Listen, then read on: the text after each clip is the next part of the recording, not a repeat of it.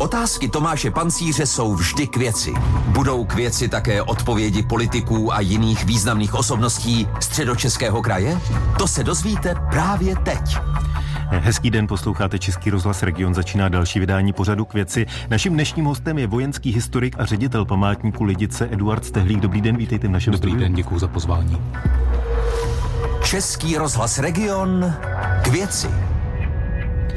V tomto týdnu si připomínáme 80. výročí lidické tragédie. V pátek od 14 hodin si ho připomeneme i tříhodinovým speciálním vysíláním Českého rozhlasu, konkrétně radiožurnálu a Českého rozhlasu plus přímo z památníku Lidice. Součástí bude mimo jiné i rozhlasová rekonstrukce, živé vstupy, které budou popisovat, co se před těmi 80 lety dělo. Ale to samozřejmě není jediná věc, která se chystá. Vy chystáte řadu věcí na víkend. Co všechno jste připravili u příležitosti 80. výročí lidické tragédie? Musím říct, že my už v tom jedeme, řekněme, v některých těch akcích už několik dní, nebo spíš týdnů. Prakticky se nám to prolíná už se 27. květnem uskutečněním atentátu a těmi dalšími věcmi, které následovaly s tím, že lidice, lidice to přímo začíná dotýkat 2. června, kdy v Lidicích začíná protektorátními četníky židovská žena Štěpánka Mikešová, která je pak odvlečena do Osvětimi a tam zavražděna.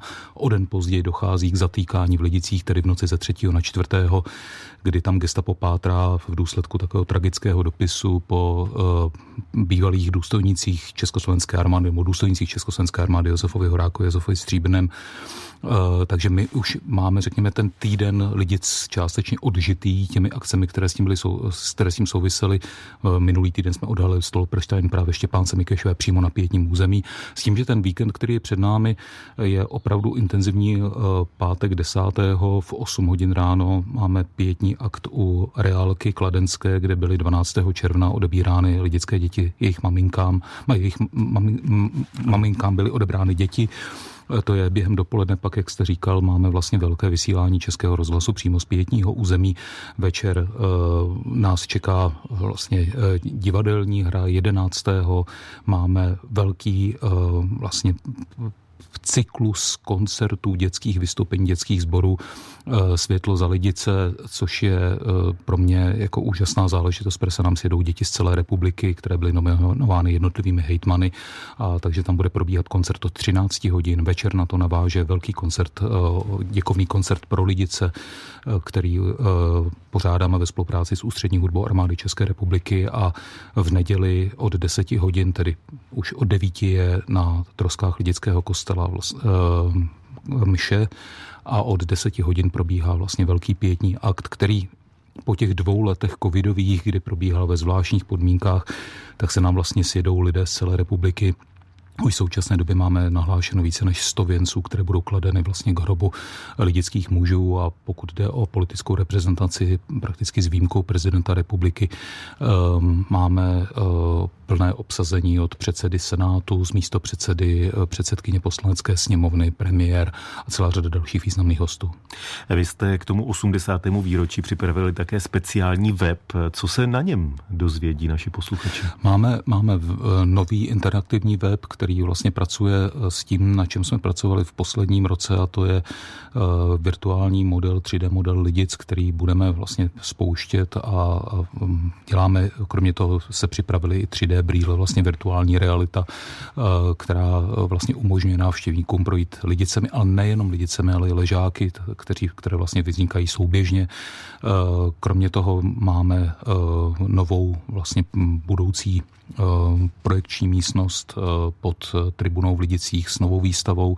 Do toho jsme dělali vlastně v letošním roce tři nové výstavy Děti, škola a válka, potom výstavu věnovanou Heidrichiádě a výstavu věnovanou dějinám Lidic.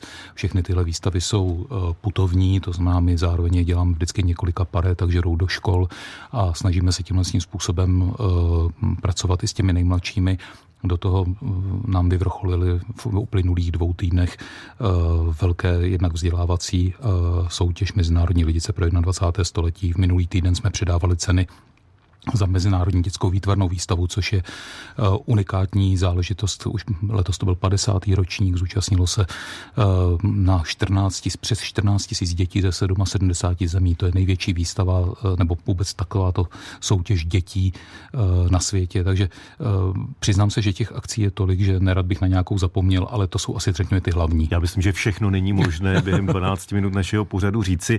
Samozřejmě máte stálou expozici. Když jste předloni nastupoval do funkce, tak jste v tomto pořadu říkal, že v mnohých životopisných údajích eh, jsou nebo mohou být chyby, že bude potřeba projít archivy, případně všechno opravit. Eh, našli jste chyby? Eh, samozřejmě.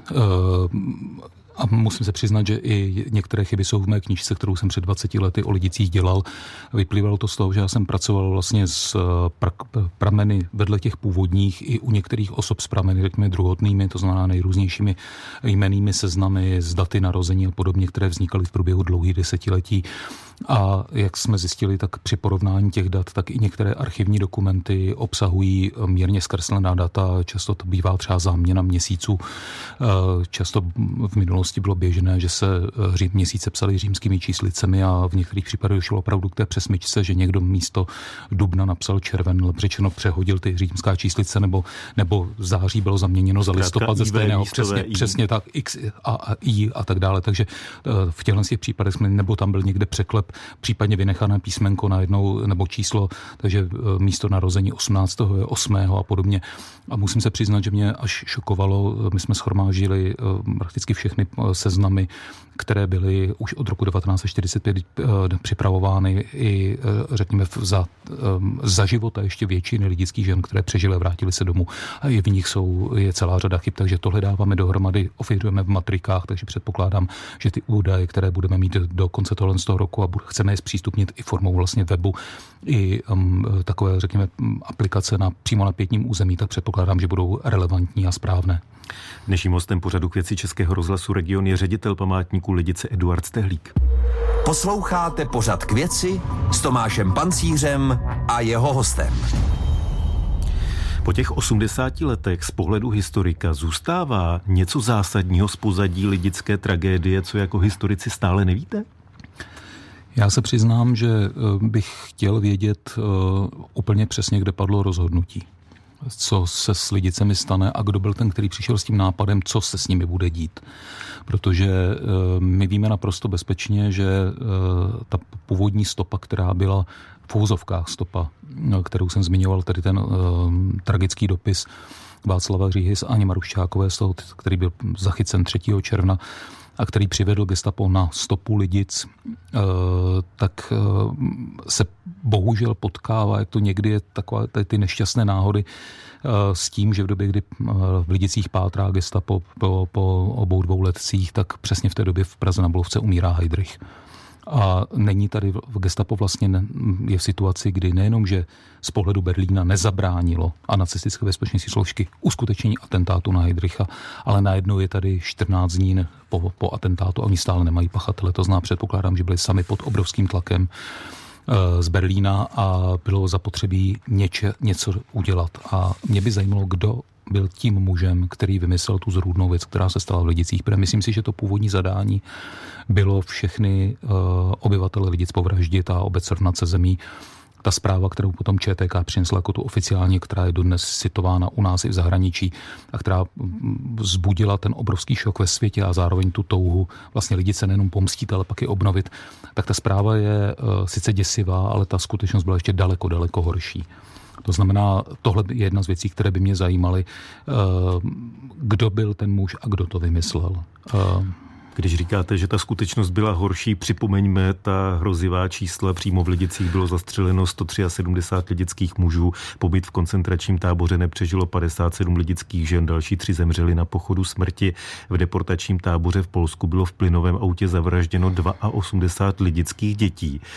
Letos si to výročí těchto hrůz připomínáme v situaci, kterou vlastně nepamatujeme. Několik set kilometrů od nás je válka, Rusko vojensky napadlo suverénní stát.